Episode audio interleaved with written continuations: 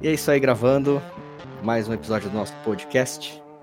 Mais uma vez dando continuidade às nossas conversas referentes aos tópicos do livro 12 Regras para a Vida, um antídoto para o caos.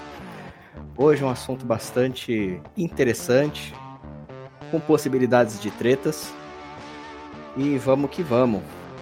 É... Antes de falar o tema, eu queria primeiro uma sincera opinião dos, dos meus colegas aqui de podcast, o que eles acham a respeito desse tema. Depois a gente fala o nome.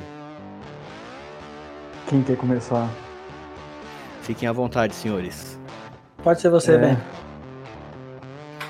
Não, eu vou, eu vou deixar, sinceramente, sinceramente, é, antes de mais nada, queria agradecer a nossos ouvintes. Nós percebemos que as visualizações aumentaram bastante então esse é sinal que nós estamos sendo prestigiados, né? estamos fazendo um trabalho bacana e quero né, agradecer a vocês dois também pelo apoio que têm dado aí para o nosso canal crescer, né? cada vez mais com boas ideias. Uma ótima noite para todos os nossos ouvintes e depois de todo, todos esses, né, todos essas, esses oferecimentos aí eu deixo a palavra para o nosso amigo Eros, porque eu quero te ouvir hoje. Eu sei que hoje você vai pegar no meu pé, então eu quero que você comece, porque eu quero primeiro criar aqui é, armas, né, para que eu possa dar um jeitinho aí de te fuzilar hoje também, né, porque não é justo isso não, cara. Hoje a treta tá armada. Bom dia, boa tarde, boa noite, boa vida você que está nos ouvindo. Você que tem a coragem de nos ouvir ainda.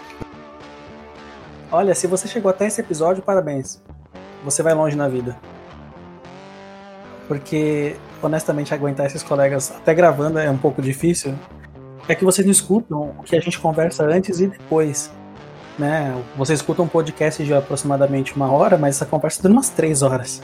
e se a gente gravasse tudo, bom, eu não sei se seria muito bom para vocês. Mas vamos lá. Ah, falando sobre o tema de hoje, eu vou chamar ele de obrigação, né? Eu acho que é uma obrigação de qualquer cidadão, uma obrigação de qualquer pessoa que procura paz interior, uma obrigação de qualquer pessoa que esteja passando por dificuldades tanto profissionais quanto emocionais, etc, etc. É uma obrigação.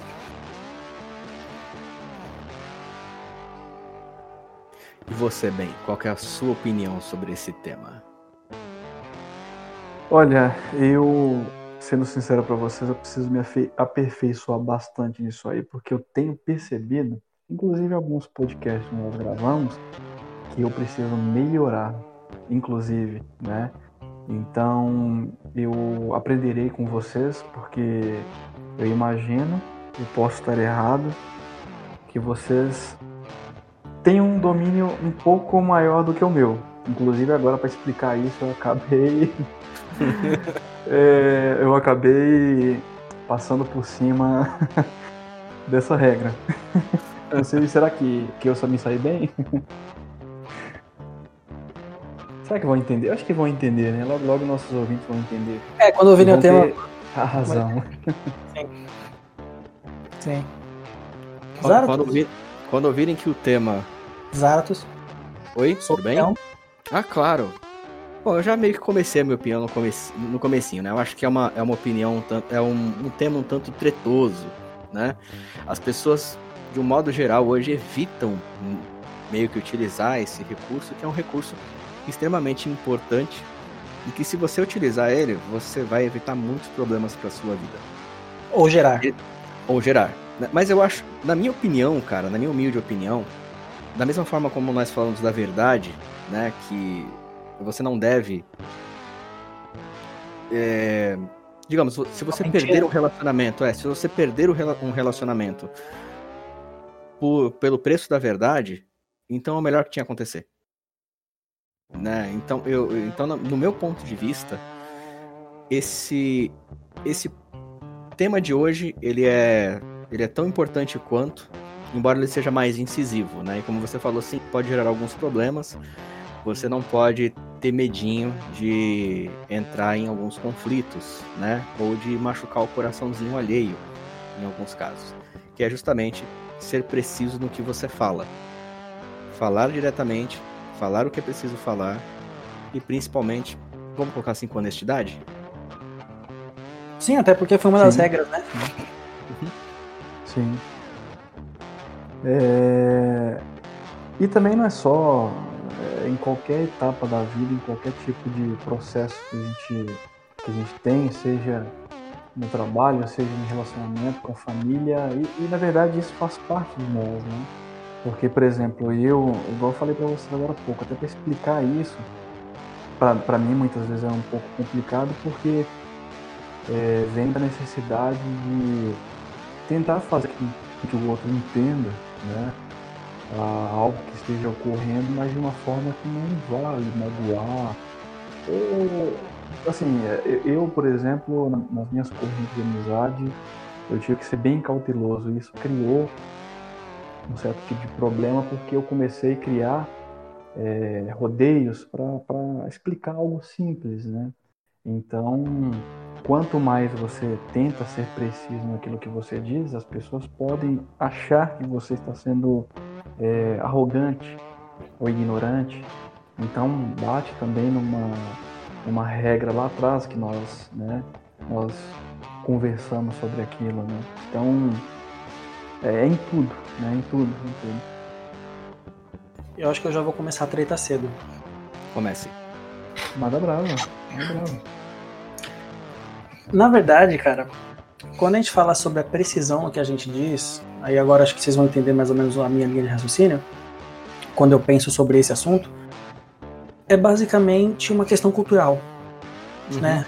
Uh, lógico, o, o, canadense, né, a origem do, do autor do livro, ele tem uma cultura muito polida, né? Ele é muito extremamente educado e às vezes isso pode passar até por cima da própria natureza do indivíduo em nome dos valores sociais adquiridos ao longo da vida. Uhum.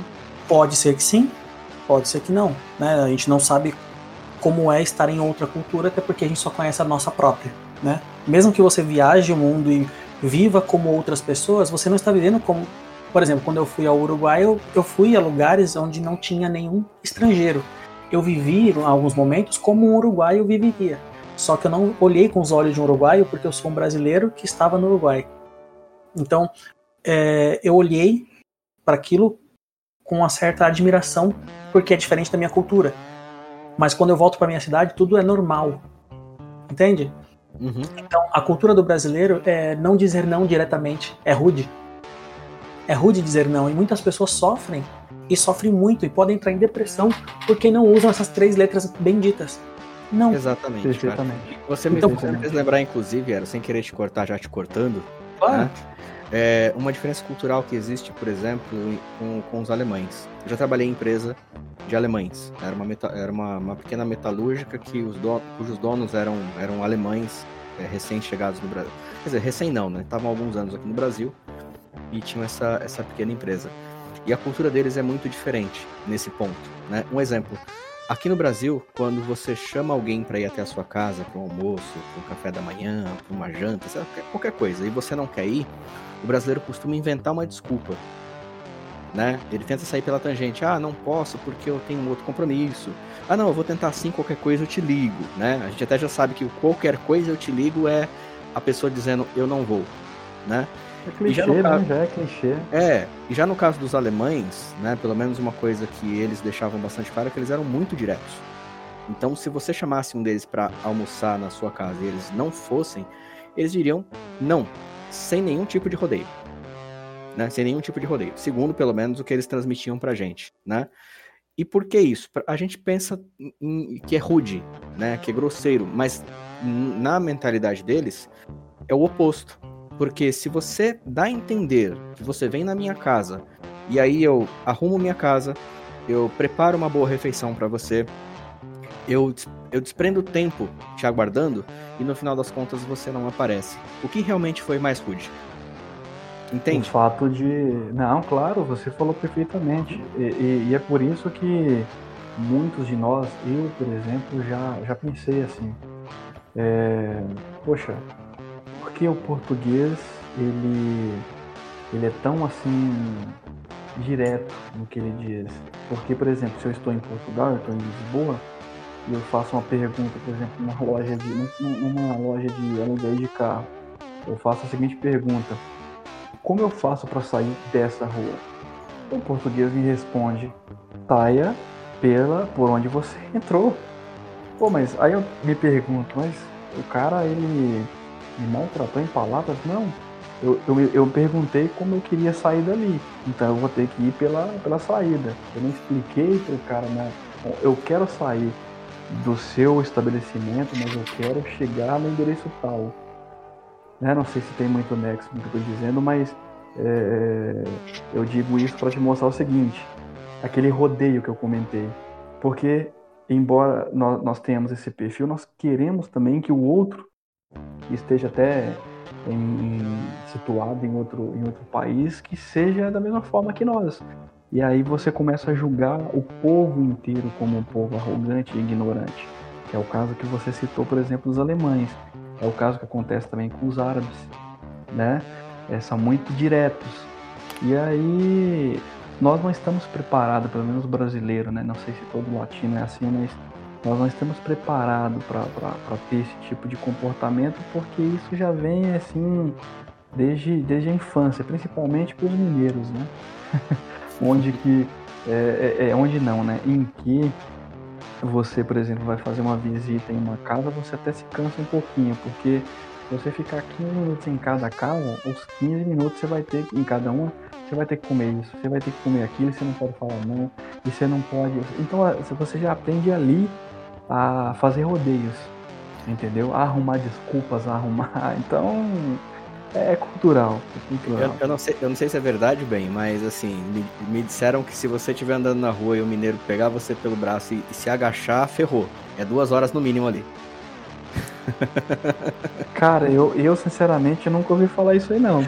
não e se fizerem comigo, e se fizerem isso comigo, eu corro, porque tá, tem alguma coisa estranha nisso Ele fala assim, bora, bora, dois dedinhos de prosa aqui, aí ele abaixa assim, né? Tipo, como se ficasse de cócora na, na, na, calçada ali, diz que é duas horas conversando no mínimo, não sei se é verdade. Não, eu, eu, já imaginei a cena, porque, eu já imaginei a cena porque quando eu estive lá, é, eu já vi isso acontecer. Era sempre assim, uma esquina, né? Uma esquina de uma rua com paralelepípedos perto de um poste, né? de, de iluminação pública era uma pessoa em pé com um chapéuzão de couro e o outro de coque ali, né, com um cigarro na boca, alguma coisa assim, fazendo aquele olhar assim meio aquele olhar de, jacaré com sono, sabe? Já... toma ele prosa, toma ele prosa, toma ele prosa. Eu já vi essa cena. Eu, eu, eu até entendo por que você está dizendo isso. Pegando seu braço e agachar. Antes do pessoal me cancelar, que eu quero dizer que eu já fui em Minas Gerais, cara. Minas Gerais é, uma, é um estado maravilhoso, adorei, fui muito bem recebido lá comida excelente. Fiquei duas semanas em Minas Gerais, devo ter voltado com 5 quilos a mais, pelo menos. É, ah, e, com certeza, não entendo. é só, uma brin é só, é só uma brincadeira, tá, gente? Pelo amor de Deus. Os queijos de vocês são maravilhosos. Mas, Eros, eu acabei te, te interrompendo, cara, e desculpa. Quero que você continue, por gentileza. Olha, se eu lembro exatamente onde eu estava, eu estava falando justamente sobre olhar a cultura do outro né, com os nossos olhos, né? Exatamente. E, e a precisão com que você diz as coisas, ela diz muito sobre você também. Só que no Brasil, a gente tem essa, essa diferença cultural, que a gente costuma ser impreciso em tudo que a gente diz. Por exemplo, é, vocês falaram sobre o convite, né? Ah, aceito o convite para minha casa, ah, vou pensar, vou ver, etc. É, eu citei o Uruguai porque eu tenho uma história muito interessante sobre isso, que me deixou muito intrigado. Uma não, na verdade duas. A primeira vez que eu fui, eu tava com o carro alugado. E acabei esquecendo de desligar a, a lanterna do carro, o farol do carro, porque lá é obrigatório você andar o dia inteiro com ela acesa. E o carro não tinha essa opção automática, né, igual alguns carros têm. Você tem que desligar manualmente. E eu me esqueci. Porque na época o meu carro fazia isso, né? Era um, um Uno 95, por incrível que pareça, eles ligavam o farol automaticamente. E eu fui pedir ajuda para um nativo, né? Falando assim, parece índio, né? Fui pedir ajuda para um uruguaio. é, ele. Eu falo, eu falo espanhol fluente, né? E eu fui conversar com ele, pedi ajuda, eu expliquei, mostrei para ele o papel do seguro do carro e falei assim: olha, eu não consigo fazer a chamada porque eu não tenho sinal aqui. E eu puxei meu telefone do bolso. Ele achou meio estranho porque o, o sotaque é diferente, né? O, lá, é, o espanhol tem algumas vertentes diferentes do que eu costumo falar, mas eles entendem, né? Algumas regras gramaticais, etc. E para quem fala espanhol e tá nos ouvindo, eu tô falando de tu, teu e você, tá? Para não falar que eu não sei do que eu tô falando. quando, eu lá, quando eu cheguei lá, ele fez a ligação, chamou o guincho, o guincho veio, fez a carga na bateria e o cara falou assim: Olha, eu não posso te ajudar agora porque eu tenho que buscar meu sobrinho na escola. Mas assim que eu é, deixar ele em casa, eu volto para te ajudar. Eu agradeci, né? O socorro ia demorar uns 40 minutos para chegar, porque eles ficavam no aeroporto, o aeroporto é bem longe. E eu fiquei lá, sentado na praça, saí para comer, voltei e tal. O guincho veio, fez o socorro e saiu. Na hora que o guincho estava saindo, quem parou o carro do meu lado? O uruguaio que me ajudou, que falou que ia voltar. Então eu já peguei dois pontos aí. Primeiro, ele foi muito preciso no que disse. Não posso te uhum. ajudar agora. Assim que eu puder, eu volto. Ele não me ajudou naquela hora, como ele disse que não poderia. Ele disse não, claramente, mas de uma maneira muito educada. E também disse que voltaria e voltou. Uhum. Eu, eu tava esperando ele voltar? Provavelmente não. É, bom, falando do ponto de vista de um brasileiro, é claro que não. Porque uhum. nenhum brasileiro voltaria. Apesar de dizer que voltaria. E na, na minha última viagem para lá, eu. Por uma longa história que eu não vou contar agora, mas algum outro dia eu conto. Eu conheci uma ativista é, do, do, de cuidado dos animais, né? Ela encontrou um cachorro perdido na rua que estava me seguindo. E ela falou assim: Olha, preciso achar o dono desse cachorro.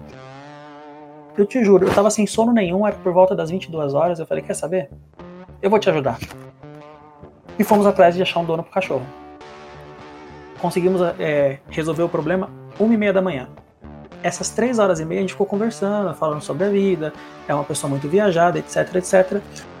E ela pediu o número do meu telefone e falou assim: Olha, meus amigos vão fazer um passeio no sábado. Isso foi na quarta-feira. Se vocês estiverem por aqui ainda, é, a gente queria convidar vocês, que era eu mais um amigo. Eu disse: Tudo bem. Eu esperei o convite por acaso? Não, mas no sábado eu recebi a mensagem. E aí? Que hora que eu encontro vocês?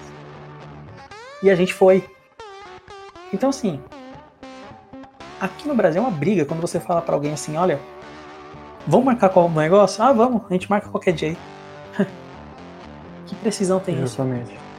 Ah, se, se falar, se você falar que, se alguém falar para você que marca qualquer dia, esquece, não vai ser marcado.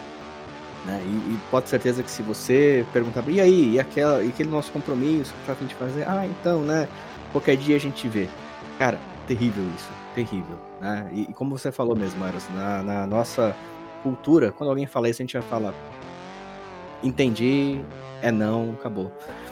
Né? Mas é, é, é, uma ação irritante, cara. Eu mesmo me irrito um pouco com isso, na boa. Eu sei que eu já cometi esses, esses erros no passado, não vou ser hipócrita aqui não, tá? Dizer que eu não, nunca errei, nunca fiz isso.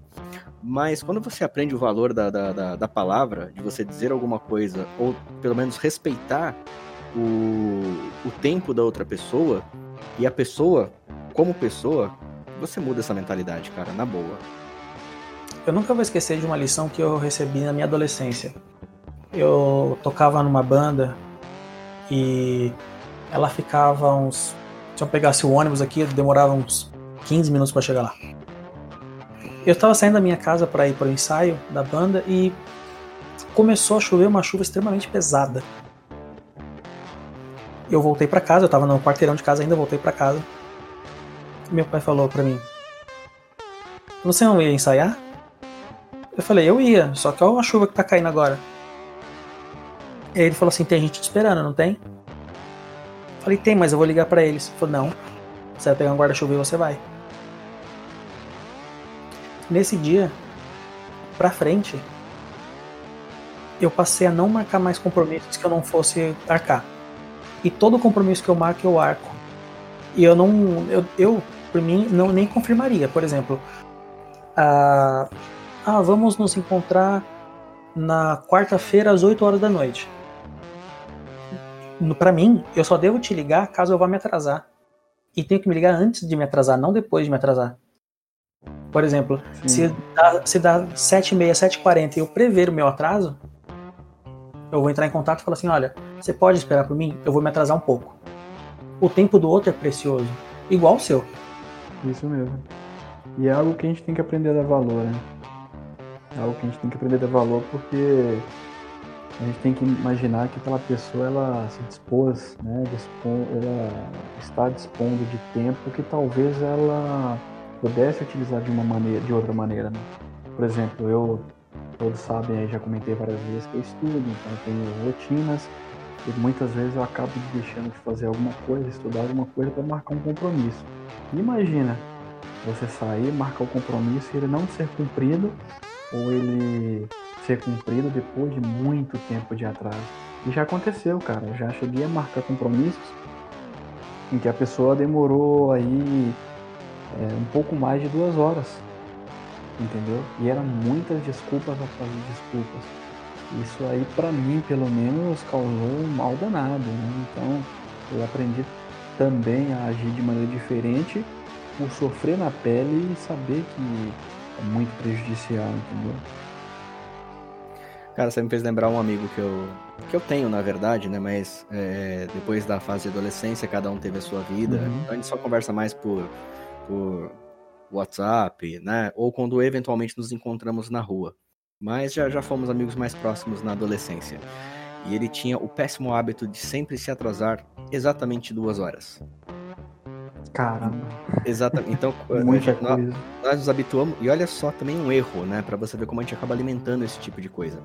Porque nós acabamos nos habituando tanto com isso, na ocasião, que a gente fazia. O que, que nós fazíamos? Se nós íamos sair às 4 horas da tarde, nós dizíamos para ele que era às duas.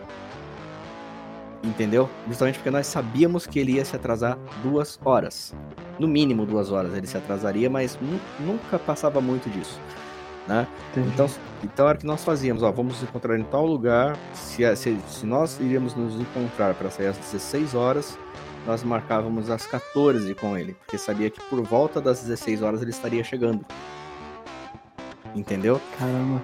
É, e a gente meio que, para pensar, a gente fazia isso acabava alimentando um monstro, né? Quando a gente passa a pensar com um pouco mais de, de propriedade na coisa, a gente percebe esse tipo de situação. É, eu, assim como, como o, o Eros, né, cara, é, passei por situações parecidas também. E mas uma coisa que eu, mas acho que o principal a principal chave, né, na, na, na, na minha cabeça não só era os sermões que os meus pais me davam quando eventualmente eu cometi alguma coisa que eu não gostaria que fizessem comigo, né? É, como por exemplo, você não marcou com a pessoa, né? Então, se você não vai, liga com antecedência. Faz a pessoa esperar você lá para dizer quando ela tá te esperando que que você vai se atrasar ou que você não vai mais, né? A pessoa desperdiçou, desperdiçou tempo ali, né? Ela, ela, ela, ela, se preparou para aquilo, você gerou uma expectativa, né? É, mas uma das coisas que, que, que foi muito marcante para mim foi quando eu entendi o segundo mandamento da Bíblia: Amarás ao teu próximo como a ti mesmo. E se eu não gosto que isso aconteça comigo, se eu quero ser respeitado, e era uma coisa que eu via muito nas pessoas, é, elas tinham o costume de se atrasar, por exemplo, mas não tinham a mesma tolerância quando eu eventualmente me atrasava. Entende?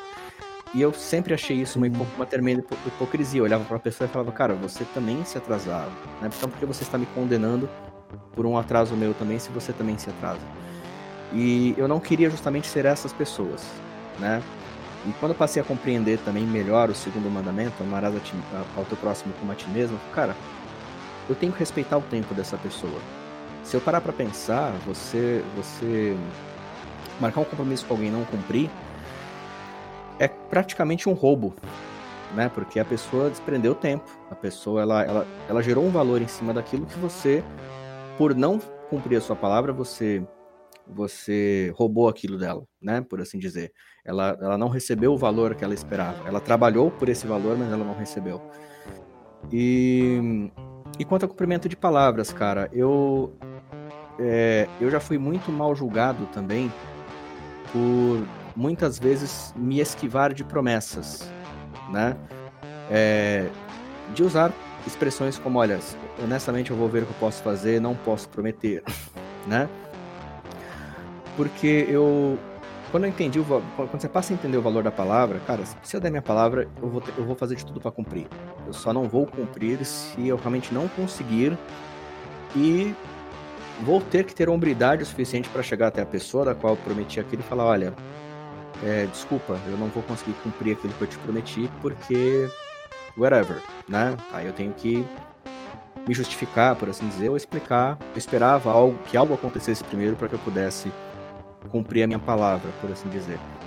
Então passei a, a, prometer somente aquilo que eu pudesse cumprir. E por mais que o tempo passe, né, se eu fiz uma promessa para alguém, eu, eu vou tentar cumprir. Né? Posso até demorar para cumprir, mas eu vou estar sempre me esforçando para cumprir essa promessa para a pessoa. E, enfim, cara, é, outra coisa também que esse assunto, voltando acho que um pouco mais pro, pro ponto do, do, do tema principal, né, cara, que é a questão de você ser preciso.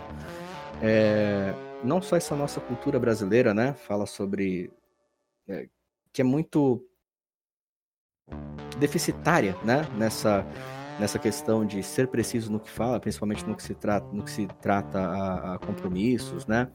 Essa essa falsa polidez, né? Porque você consegue dizer não sem ser mal educado, né? Você não precisa ser rude para dizer não para as pessoas, né? A gente volta aos temas que nós já falamos aqui das pessoas que utilizam-se da verdade, utilizam-se utilizam-se na verdade do argumento verdade, do argumento honestidade para serem rudes e, e, grossas, né? Que não é exatamente o, o, não há uma necessidade real disso, a menos que a situação peça isso. Então você consegue dizer não para as pessoas, por exemplo, sem ser rude. Mas não só isso, você vê também é, o quanto as informações são, são oblíquas, né? É, e muitas vezes até elas são dúbias quando se trata de questões, por exemplo, questões ideológicas, né? Se uma pessoa faz parte da sua, da sua ideologia, ela comete um erro, você fala, não, é que esse cara é um cara do bem, isso aqui é estratégia, isso aqui não tem nada a ver, isso aqui é perseguição da mídia, é, mas se o cara é da outra vertente ideológica, aí ele tá errado em fazer aquilo. Exatamente o mesmo erro, exatamente a mesma frase, é, talvez colocada com palavras diferentes, mas de um, de um você tolera, do outro não. Um você considera que é que ele é uma pessoa má por dizer aquilo, mas o outro você não considera. Isso também faz parte da fa dessa falta de, de, precisão no que se diz, não concordam? Absolutamente, né? Absolutamente. E é, é algo injusto, né, Zato? Porque é, nós temos que ser honestos com, conosco, né?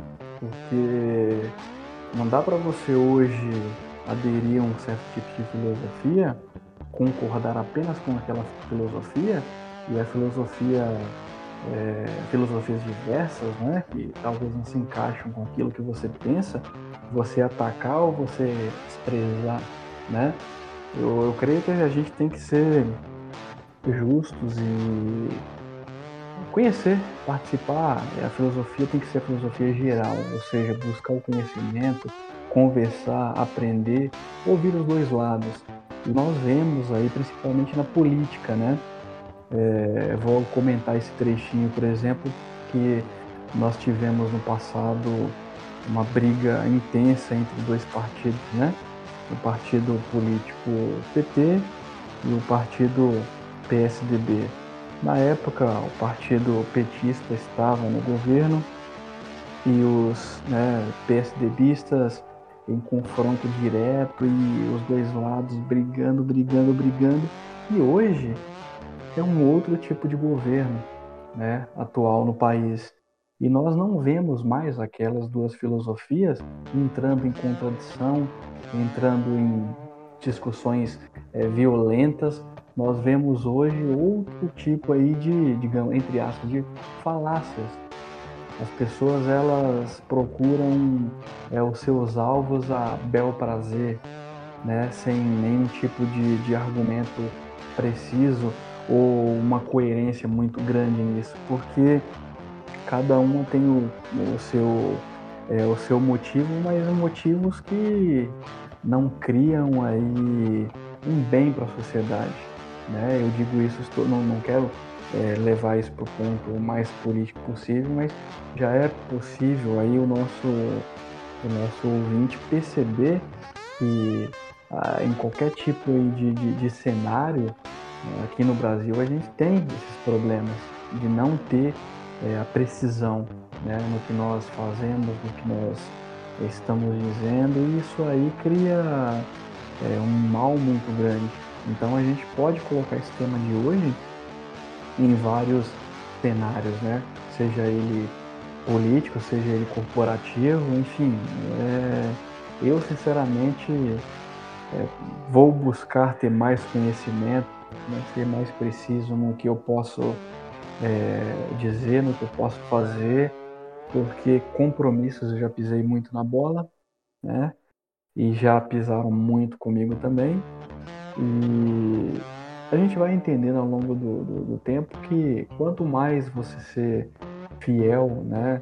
E ser justo, porque a justiça é um bem muito bom e muito grande, né?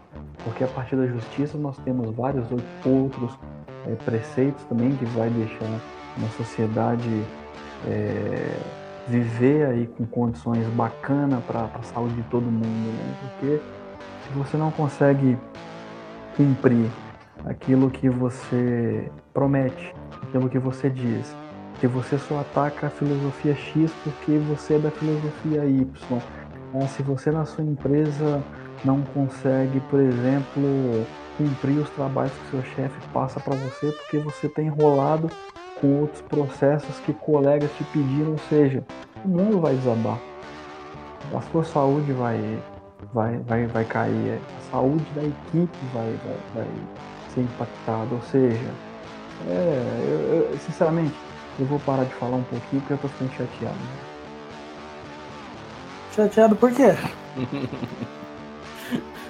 eu, sinceramente, eu, eu, eu, olha, eu, meu caro ouvinte aí, eu tenho certeza que entendeu bem o que eu quis dizer e posso assegurar que vários aqui estão se mordendo de raiva de mim e de muitas coisas que eu falei. E eu vou parar um pouquinho aqui, porque senão eu vou falar muito besteira. Eu, eu prometi que tô a gente brin ia... tô, brincando, tô brincando, tô brincando, vou falar besteira no ouvinte, tô brincando. Eu prometi que a gente ia brigar hoje, mas você tá, não tá me dando motivos. Eu tô aqui ouvindo pacientemente para ver se vem algum motivo. Tá difícil hoje. Normalmente você me dá motivo. Você tá, você tá brincando, não é possível, sério? Tá, tá, frustrante, né? Tá frustrante, entendi. Ah, tá frustrante, tá frustrante. Mas assim, eu só quero fazer uma, uma, uma posição aqui, é, aproveitando o cenário político que vocês trouxeram, eu acho que para além da, da complexidade da, da, da, situação, porque você pode perceber que o político ele usa muitas palavras difíceis justamente para não ser entendido, né? Exatamente. Isso de modo geral. Por exemplo, não, não falando sobre candidatos específicos ou sobre o que ele acredita ou sobre o que ele faz, mas vocês já viram algum discurso do Ciro Gomes? Não dá para entender o que ele fala. Ele usa extremamente palavras difíceis, mas ele usa sim, sim. ele usa palavras difíceis e depois ele usa ditados populares para exemplificar, né? Eu, por exemplo, eu gostava fora, muito de ouvir os numéricos que ele traz para tentar trazer credibilidade para o argumento dele, mas que a cada discurso muda, né? Enfim, é só um detalhe. Não, eu não vou entrar nesse mérito porque política não é muito bem a minha praia. Mas, por exemplo, quem eu gostava de ouvir falar, por incrível que pareça, não sei se eu vou denunciar a minha idade com isso, eu gostava de ouvir o Enéas falando. Ih, denunciou. E feio. não, tem vídeo no YouTube. Ah, eu, tá bom, então eu gostava muito de ouvir o Enéas falando porque ele era extremamente inteligente. E não é, tô falando, não é falando sobre política. É, eu já vi alguns vídeos dele sobre aulas, né, que ele deu. Cara, é fantástico você é, é, é fantástico você ouvir alguém inteligente falando. E uma é, pessoa direta. Só que o Enéas também ele tinha uma questão que eu queria levantar aqui, né? Uh, só que antes de levantar essa questão, eu vou concluir meu raciocínio da, da política. O político, ele envolve também a crença do eleitor.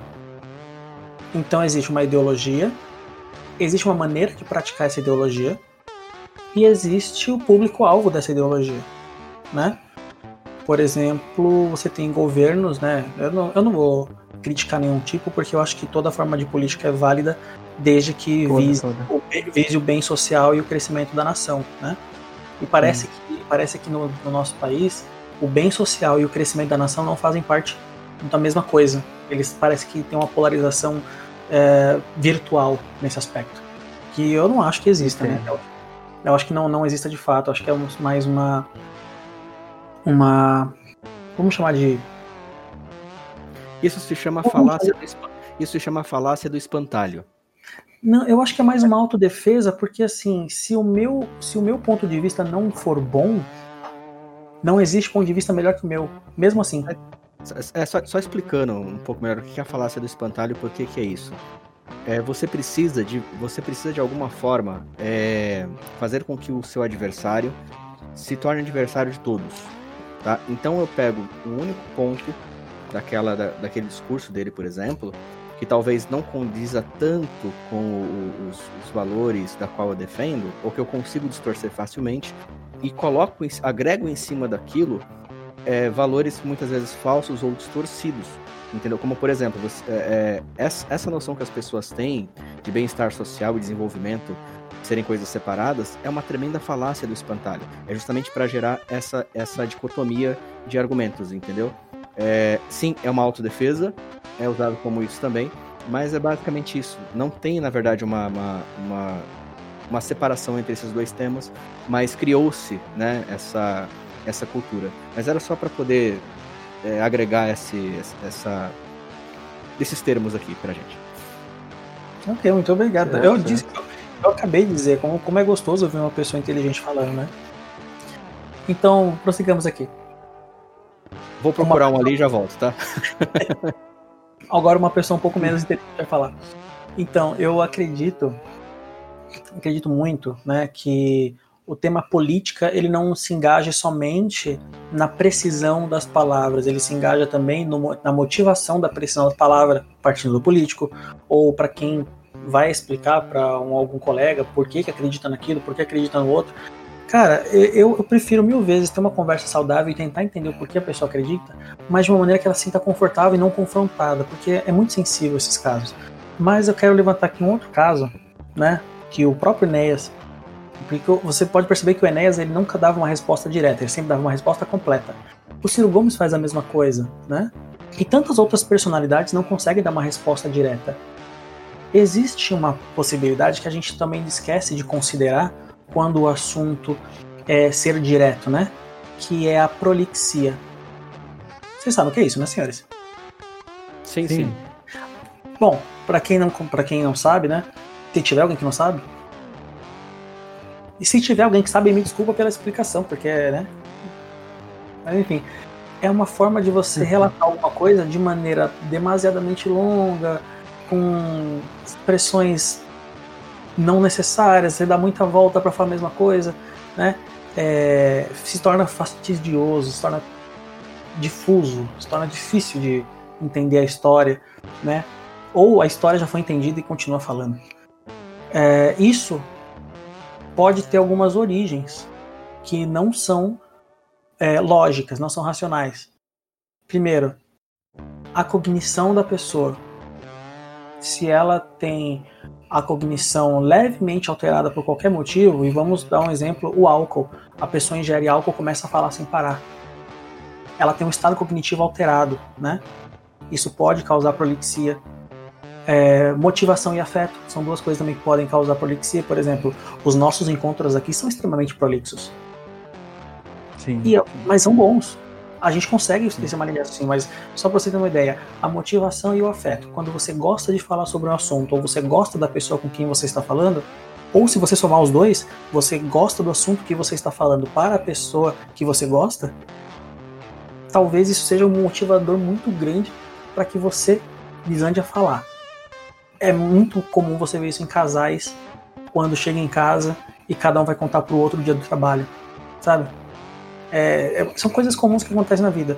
Ou seja, o ambiente, se você fala, por exemplo, para uma pessoa numa fila do banco, que horas são? E a pessoa responde, agora é meio-dia, o que, que vem depois disso? Um obrigado. Ah, depois desse obrigado, existe uma sensação das duas pessoas que qualquer outra pergunta que for feita vai ser respondida. Então isso gera uma possibilidade de conversa e aí a prolixia começa. Entendeu? Eu sou prova real disso. E, por exemplo, e o, por exemplo, o uso de drogas pode interferir na prolixia. Então, você pode perceber que, tirando dois casos que eu citei que são comportamentais, dois casos são fisiológicos. Então existem as pessoas que não conseguem ser diretas porque não conseguem. Quando eu falo de cognição, eu também posso falar da pessoa não ser acostumada a contar uma história em linha reta. Eu sou uma pessoa assim, Sim. eu não consigo contar uma história. Por exemplo, se você perguntar o que aconteceu hoje no meu dia, eu vou esquecer detalhes e vou acabar voltando na história. Então ela vai ficar confusa, sem pé na cabeça. E eu tenho que pensar na história antes de contar. Agora, Entendi. quando a gente conversa assim sobre um assunto que a gente começa a discorrer, é um pouco mais simples para mim. É, mas é verdade, eu já percebi isso também. É, eu tenho uma certa facilidade, por exemplo, para pegar o meu dia inteiro e conseguir aí, do início ao fim, acertar sobre o que aconteceu. Mas, por exemplo, um bate-papo como esse que nós estamos fazendo, como são várias linhas de, de pensamento ali rodando muito rapidamente, eu muitas vezes eu me perco, sabe? Na, na, na, na como é que eu posso dizer? Na linha de raciocínio e acabo sendo prolixo, né? E acontece, faz parte. São pontos de vista que a gente tem que. É, igual, por exemplo, esse bate-papo serve também para a gente aperfeiçoar isso, né?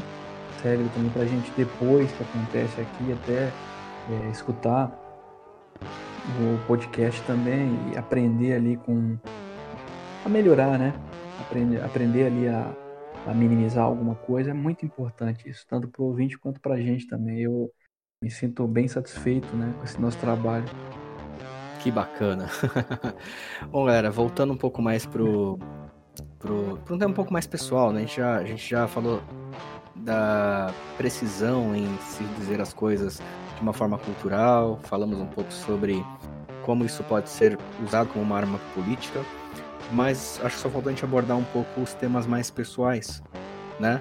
é, e o quanto você ser preciso no que você fala para as pessoas que estão ao seu redor, essas pessoas mais próximas, como amigos, namorado, namorada, é, parentes, né? Pessoas da qual você realmente se importa, tem valor para você, o quanto isso pode ser benéfico, né? Embora não seja fácil. É diferente ser fácil de ser benéfico, né? É, um exemplo inclusive, o próprio professor aborda no, no livro, vou tratar isso de uma forma bem superficial para estimular as pessoas a, a lerem a, a, obra, né? É... De quando se gera uma insatisfação dentro de um relacionamento, seja ele qual for, né? E muitas vezes essa insatisfação ela só cresce, ela acaba gerando um, um, um problema muito maior, da qual a pessoa às vezes finge que não existe, até que esse até que esse problema se torna grande demais, né? E fica impossível não ser percebido e às vezes quase impossível quando não tarde demais para você reverter uma situação, né? Então, linkando novamente com aquele nosso episódio sobre verdade, é, se o preço de você perder um relacionamento for a verdade, então eu acho que, pelo menos no meu ponto de vista, pode parecer frio e é, é acaba sendo o melhor dos resultados. Se, for a, se, se, for, se o preço for a verdade para que você mantenha uma relação com qualquer pessoa, é, eu acho que é um preço alto demais. E eu ainda posso fazer uma, uma pequena consideração somando os dois, os dois temas, né? Somando a verdade junto com ser direto. Eu acho que o que a gente deve, antes de mais nada, é ser prolixo quando tiver que falar uma verdade pesada. Porque, infelizmente, na nossa cultura, a gente não tem o hábito de dizer coisa diretamente. Sim. Né? Uhum. Então, o que, que a gente pode fazer nesse caso? Sugestão né? Muito, muito particular. Não é enrolar, não é usar muitas palavras, mas é falar com empatia. se você for empático ao falar, é se colocar no lugar do outro, é entender que o outro sente, né?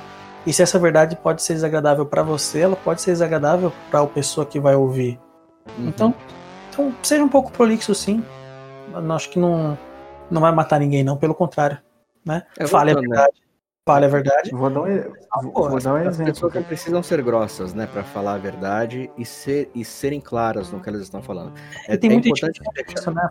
A pessoa ela fala assim, não, eu sou honesto, sou sincera. Não, na verdade, simplesmente você tá, desculpa o termo, gente, está sendo só mais um babaca arrogante. E tá usando Exato. isso como, como máscara, como cobertor para tudo isso. É, isso é verdade. Isso é Sabe verdade. você? Não, não, e, e, é verdade, porque nós temos que desconfiar até dessas pessoas, né? Porque é, não soa bem, né? Eu falei isso porque eu sou sincero mesmo. Ah, falei aquilo porque tem que ser falado porque eu sou assim mesmo. Não, não é assim.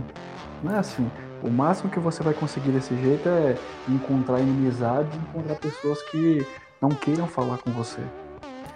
Eu realmente defendo, cara, que assim, que o que tem que ser falado deve ser falado mas ele não precisa ser falado de qualquer jeito, né? Ou falado a qualquer custo. Não, talvez até, talvez a qualquer custo ainda ainda seja algo a se pensar de acordo com o custo, de acordo com o que está se fazendo.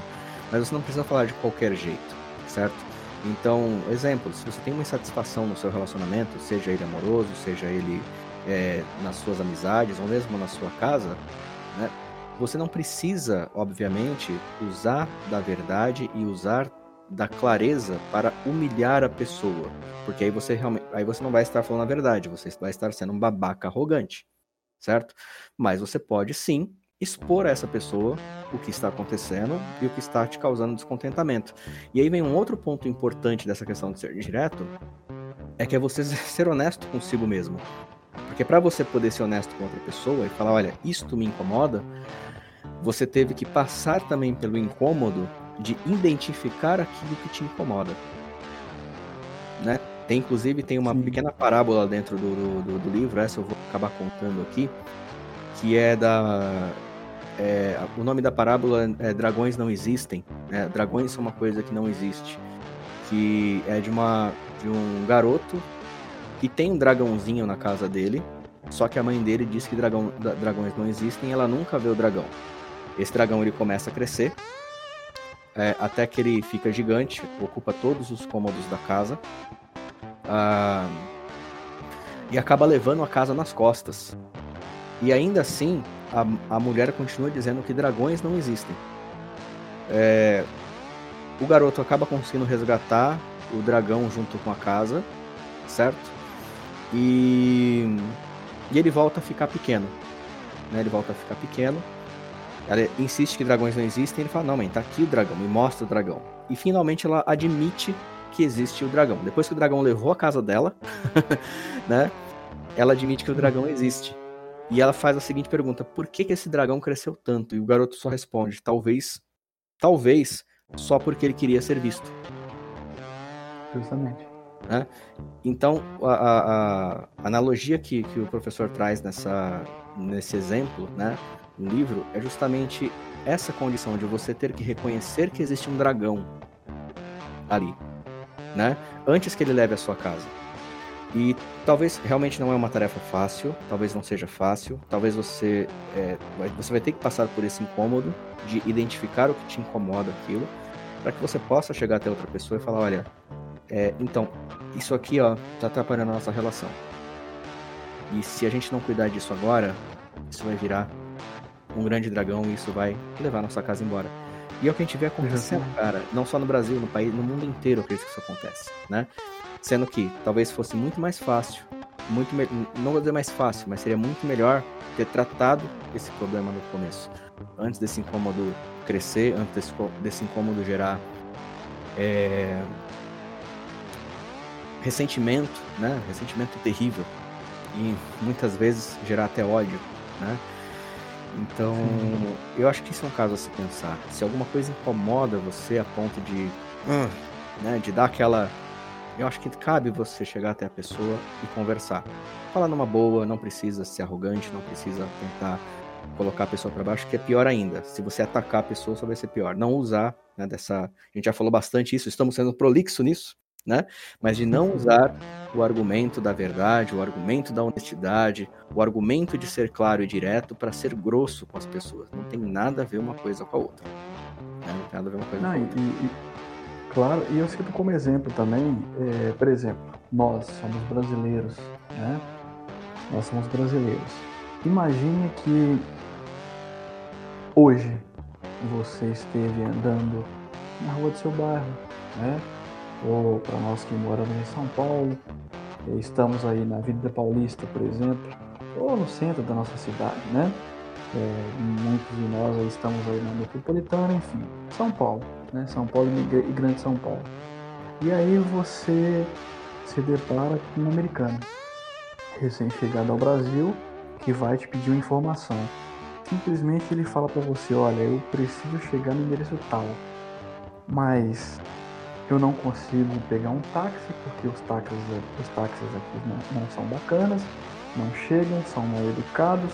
O brasileiro não tem educação, tem muito crime, é muita droga, é um país, é, entre aspas, desculpa a expressão, de merda. Cara, como você fala assim do, da minha casa, né?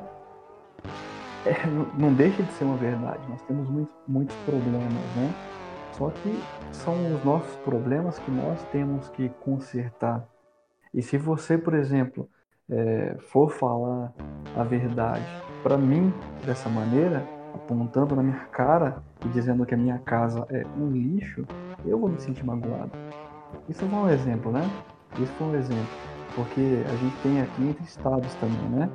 Por exemplo, pessoas do sul que não se dão muito bem com pessoas do, de, de alguns estados do Sudeste e vice-versa. É, nós temos muito problema com isso. E é ruim esse tipo de apontamento, né? É esse tipo de verdade que não agrega em nada. E, e sabe, Zaratas, eu lembrei você falando do dragão e da casa, eu me lembrei de um fato que aconteceu há muitos anos atrás. Eu lembro que estava na escola e um pouco, um pouco antes do intervalo chegou, chegou uma equipe de pessoas que tiveram problemas com álcool, né? E eles montaram aí um, uma associação, uma, não sei se posso dizer ONG, né? ONG não, uma associação. Então eles davam palestras nas escolas e falavam muito sobre isso. E eles dissertaram sobre o seguinte: o primeiro passo para eu ter sucesso é conhecer o meu dragão. Eu tive problemas com alcoolismo. Esse dragão tá aqui, tá em mim. Agora, eu tenho que encontrar uma maneira de enxergar que existe esse dragão. Porque se eu não enxergar, aquele meu problema vai fazer que ele cresça. E esse problema ele vai voltar ainda pior. Aí eu lembrei quando você falou do, do dragão e da casa, porque aí eu imaginei na hora ele, né, aquele alcoólatra na época, ele é a casa. Ele não enxergava o dragão. Então, continuou a beber, beber, beber, beber. Essa casa foi levada. Quando ele admitiu enxergar esse dragão, ele começou a procurar o que? Tratamento. Então esse dragão foi diminuindo, ou seja, o potencial, potencial alcoólatra, né? Mas o primeiro, primeira frase dele, Primeiro ponto, encontrar e enxergar o dragão. Parece até consciência, parece até coincidência, né? Você falou isso aí, eu lembrei na hora da frase do cara. É, parece que, para os nossos ouvintes, parece até que eu estou inventando a história, né? Mas eu lembro na época isso aí nunca saiu de mim. Porque todos nós, né, quando somos jovens, a gente tem aquela mania, né? Vamos sair, vamos beber mesmo e vamos é, ficar legal pra gente azarar, aquela coisa toda. Mas mas veja bem, se a gente precisa de, né, de alguma coisa que cause um torpor, né, se pode dizer assim, que na nossa linguagem a gente usa como ah, dá. Algumas pessoas, né, eu não uso isso. Ah, eu vou ficar legal, né? Não, não, vou beber um pouquinho para dar uma brisa aqui e a gente vai azarar, a gente vai dançar, a gente vai aproveitar a noite. Pô, mas se você precisa disso para você aproveitar uma noite, né? Você ficar feliz ou, ou azarar, não é você. né? Cara, você não está sendo preciso também. É, esse assunto a gente poderia até falar um pouco mais se a gente tratasse sobre solidão e solitude. Né? Cara, vamos, vamos, vamos fazer isso. Eu acho que seria bacana a gente depois fazer um bate-papo sobre isso. É, eu participei porque esse seu amigo simplesmente ouviu a mesma parábola. Né? Provavelmente por isso ele usou a mesma. Pode, justamente, cara, pode ser, pode ser, né? pode ser. Mas aí eu, eu vou introduzir aqui um outro ponto que eu acho que até pra gente poder terminar, né? É, mas eu acho que o Eros vai poder falar um pouco mais sobre isso. Que é justamente a questão das pessoas não, não serem diretas com, consigo mesmas, né? É, e negarem, por exemplo, a existência de um problema, que é justamente o que faz com que elas sejam imprecisas em dizer o que incomoda, né? É... Porque se algo te incomoda, você tem que identificar aquilo. Eu acho que principalmente a negação, né?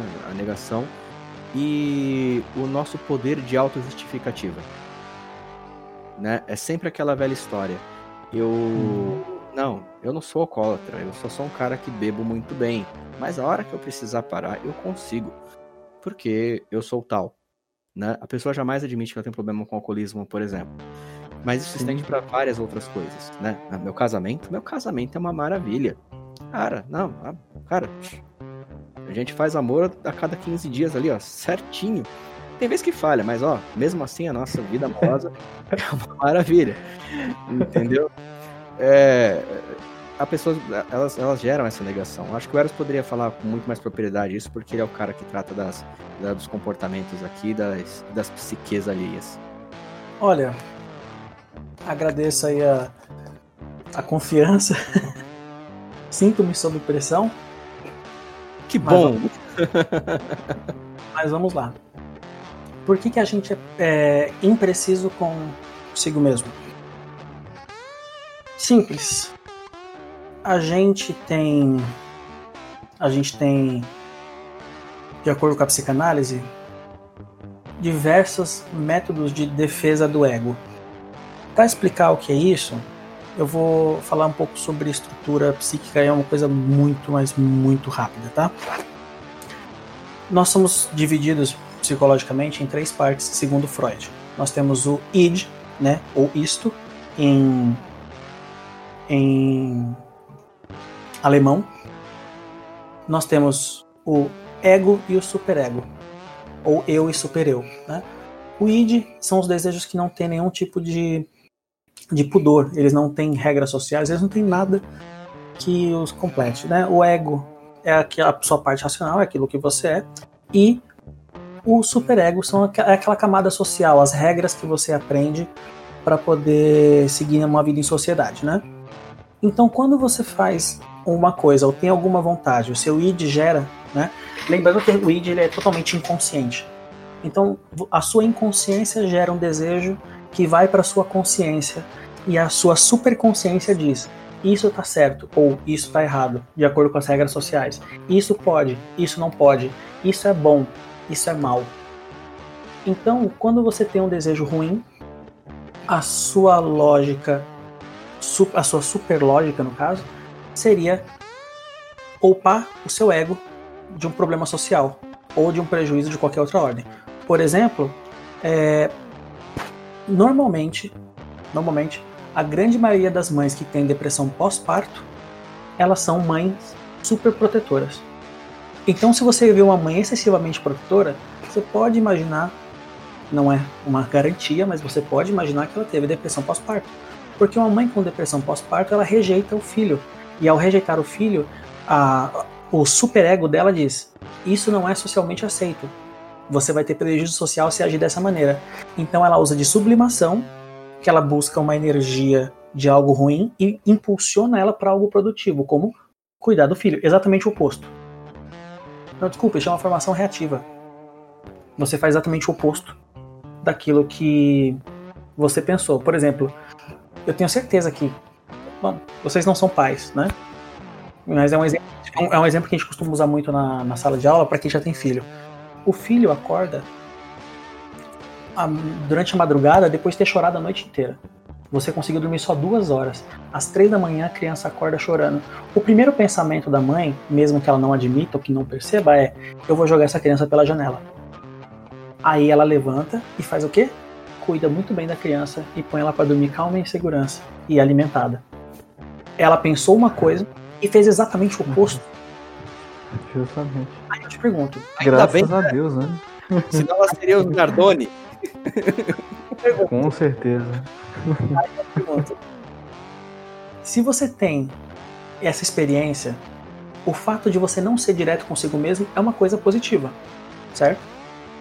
O problema é quando a gente se expõe a situações que nos colocam em risco psicológico. Por exemplo, é, não querer aceitar um fato, uma lembrança, né?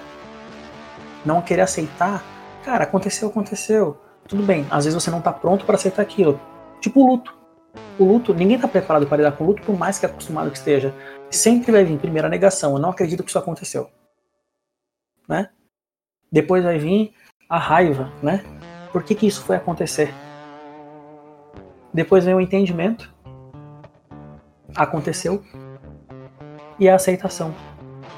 Que é eu tô tranquilo agora porque eu sei exatamente o que aconteceu e não tem volta. O luto é mais ou menos isso. Sim. Então, a, a gente tem que buscar fazer exatamente o oposto do que o, o Zarathus falou que acontece com a população, que é a racionalização, é buscar uma lógica por um comportamento meu que está errado. Se eu estou fazendo algo que é tóxico para mim, eu não posso simplesmente continuar fazendo e falando, ah, é para um bem maior. Para e pensa, é para um bem maior? Se não for, para de fazer, não minta para você mesmo. Então já fica aqui pra gente poder, bom, pelo menos para eu poder encerrar minha participação hoje, é não minta para você. Acho que quando você começar a ser honesto consigo mesmo, o mundo vai melhorar para você. Por exemplo, você recebe um convite que você não quer, que você não quer aceitar. Você fala assim, olha, infelizmente eu vou ter que declinar. Ou se você não quiser falar dessa forma, fala, olha, infelizmente eu não vou poder dessa vez. Fica para uma próxima. É muito melhor que você falar assim, ah, eu vou ver e te respondo depois. Ou se você fala que vai ver e responde depois, Responda depois, né? responda depois. Você não é obrigado a responder na hora. Por exemplo, eu costumo, toda vez que eu não tenho certeza se eu tenho um compromisso ou não, eu falo assim, olha, eu não sei se eu tenho um compromisso no dia. Se eu não tiver, eu vou. Eu vou verificar e te respondo. Até amanhã. E no dia seguinte eu faço questão de dar uma resposta para a pessoa. É um comportamento que eu tenho tentado adquirir já faz um bom tempo, porque comigo as pessoas costumavam não agir dessa maneira. Então eu optei em militar fazendo o oposto. Então, quando você fala assim, será que eu quero ir? Se você chegar na conclusão de que não quer, simplesmente não vá, diga que não vá e não vá. Agora, se você se arrependeu de ter marcado, desculpa, meu pensamento é, problema seu. Você deu a sua palavra, você tem que cumprir a sua palavra. É, eu- acho que. que Eu acho- É, for- eu Não, eu acho que se for, por exemplo, você se arrependeu e ainda der tempo de você ali mudar, você diga, olha, eu disse que não daria, mas acabei encontrando um tempo, eu posso. Eu ainda né, estou sendo convidado, posso ir? Lá. Sim, Agora sim. não, acabou o tempo. pior porque você mexeu com a expectativa de alguém. Dependendo da, da seriedade do evento, por exemplo, se você me convidar para ir ao seu casamento. Eu sei que você não vai convidar para ir ao seu casamento, porque na hora que o, o cerimonista perguntar alguém contra esse ca- casamento, eu posso levantar minha mão e dizer que eu sou contra. E você sabe que eu sou louco para isso. A questão é, Não, é, é, de fato, de fato. a questão é, se você me convida para ir ao teu casamento, é sinal de que você se importa que a minha presença esteja lá. E se eu falo para você, eu vou, e em cima da hora, no dia anterior, eu falo, eu não vou, eu posso chatear você. Então, dependendo da totalmente. seriedade, da seriedade do evento, eu tenho que falar. Se eu falar que eu vou, não importa. Eu tenho que quebrar minha cara e ir. E aí eu falo pra mim mesmo que sirva de exemplo que eu tenho que pensar antes de aceitar. Porque você tá mexendo com a expectativa do outro. Mesmo que não haja com você. Cara, e essa dica É é muito mesmo. importante porque, assim, é, é exatamente isso. Você não precisa dar uma resposta na hora, né? É, se você não tá encontrando as palavras ali para responder a pessoa, ou mesmo para iniciar essa conversa importante, você até pode deixar para depois, mas se é algo que precisa ser dito, diga. Não, não, o que você não pode é utilizar dessa autojustificativa, né, você usar da negação para simplesmente ir jogando o assunto mais para frente, né? E sempre você adia, sempre você procrastina essa ação. É, em casos simples, né, como a questão de um, de um convite, de um compromisso, né, é, se você deu a sua palavra e você se arrependeu, eu, é, eu, eu, eu concordo com Eros nesse ponto. Você deu sua palavra, cumpre, cara. Se você descobriu que ia ter funk lá e você detesta essa música, balbal, problema seu, você falou que ia. Então vá. Uhum. Nem que saia mais cedo, né? Nem que, exatamente, tem que sair bem cedo, mas você cumpra o seu, é, o seu compromisso, né? Claro que assim, como também o Eros, o Ben falou, você está lidando com expectativa das pessoas, né? Então também não é justo você só chegar lá, pegar um copo de refrigerante, dois salgadinhos, comer e falar, já estive aqui, foi embora. Não, cara. Aguenta as penas. Segura as pontas. Certo? Faz o que faz o que precisa ser feito. A mesma coisa, na minha opinião, seria o contrário, cara. É sério. Se eu dou a minha palavra que eu não vou, né? E eu falo isso porque isso pode, pode mexer com a logística do grupo. Vamos, vamos imaginar aqui a seguinte situação: nós três combinamos de sair, certo? Ou vocês me convidam para sair, eu falo, galera, nesse dia eu não vou, eu não posso ir. Então vocês dois vão se organizar para que o trajeto fique melhor para vocês. Eu honestamente eu não acho justo em cima da hora eu falar, galera, pensei bem, eu quero ir. E vocês terem que mudar toda a logística de vocês para me atender. Eu só acho que existe uma coisa que pode ser aplicada nesse caso, que pode ser aplicada, né? Que é você perguntar, ainda tem como eu ir? Se você falar Sim. assim, ó, eu tenho de ideia, vamos supor, eu tenho um compromisso, meu compromisso foi adiado, surgiu a oportunidade no meu calendário para eu comparecer a esse evento. Então eu pergunto, gente, é o seguinte, ó, eu vou, o compromisso que eu tinha foi cancelado, eu posso ir com vocês ainda? Existe essa possibilidade? Se eles forem ouvintes do nosso podcast, eles vão saber também dizer se não dá, eles vão falar, infelizmente não vai dar dessa vez, a gente marca uma próxima para vocês junto. Porque a gente já falou sobre ser direto.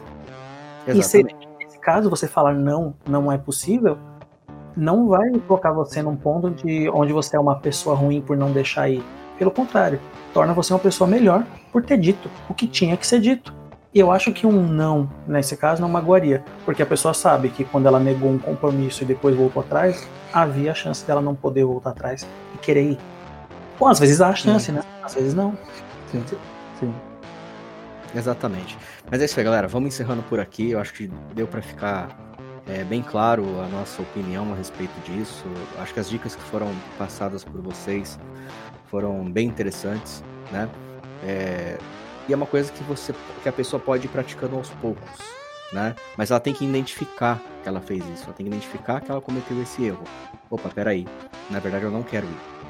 Então é melhor falar pra pessoa que eu não tô com vontade. As pessoas têm essa essa essa esse direito, essa liberdade, né? De falar, não, não tô com vontade. Certo? E acontece, e acontece, né, Zaros? Porque às vezes, claro. às vezes, por exemplo, um dia anterior, você, você tem ali um certo compromisso que te anima, mas você acorda no dia seguinte, é, nada vai te animar porque você tá naquele dia ruim, né? Acontece também. Sim, mas aí a gente entra naquela, naquela questão. Se eu combinei com vocês de algum lugar, eu acordei indisposto, mas eu já dei minha palavra, eu vou ainda que indisposto. Porque eu dei minha ah, palavra. Não, justamente, né? é, aí é. de fato. Mas assim, se vocês me convidam para ir, sei lá, vamos na Pinacoteca ver a nova exposição de alguma coisa que chegou lá. E eu falar, galera, não vou não, porque eu não tô com vontade. Eu posso falar isso, não tem nenhum problema. Entendeu? Cabe, cabe também as pessoas. cabe também as pessoas entenderem que a pessoa está sendo honesta com você, então ela está te respeitando muito mais do que inventando uma desculpa, inventando uma mentira para não ir. Essas, é, eu acho que esse é o tipo de é, o pior tipo de mentira social. Mas, enfim, galera, é, acho que a gente já falou bastante, já passamos Vamos bastante. Oi, desculpa. Hoje fomos prolixos demais. Fomos bastante, mas foi, foi divertido, pelo menos para mim foi ótimo. Espero que para o nosso ouvinte tenha sido também. É, mas é isso aí, galera. É, acho que hoje eu encerro por aqui. Se alguém quiser falar mais alguma coisa antes da gente encerrar de vez. Só não posso deixar de falar pro nosso ouvinte que usem a máscara, a gente dá multa. Eu não entendo, pessoal, gente, a quarentena não acabou. Ela está sendo flexibilizada, então use máscara, álcool em gel. Esses dias eu fui ao shopping, eu nunca tive minha, minha temperatura medida tantas vezes em tão, em tão curto espaço de tempo. Para ter certeza que ia ficar tudo bem. E vai ficar tudo bem logo. Então, se você tiver aí, seguindo as regras, vai estar tudo certo. Álcool em gel na mão, lave bem as mãos, não, não cutuque os olhos. É importante. Bom, e boa máscara, noite. E máscara, não usa, e máscara não usa nem no queixo, nem com o nariz de fora, nem na testa, né? Tem que cobrir narizinho, tem que cobrir a boca. Vamos fazer isso direito, né? Eu vejo alguém com o nariz de fora, dá vontade de dar um tapa no nariz dessa pessoa, cara. Oi, tá gravando, desculpa. é isso aí, galera. Então, a gente fica por aqui. Um, até a próxima semana com um pouco mais de um pouco mais de diálogo e um pouquinho de besteira também para poder animar o ânimo do pessoal aqui. Valeu. Boa noite e se ligue. boa noite a todos. Deixando o cara da boa noite. desculpa, desculpa. Não, não, mas já, já, já, já, já dei boa noite, já, já é o que importa, já tá tudo certo. Ele Pode ficou chateado com o objetivo. Boa noite, pessoal. Até mais.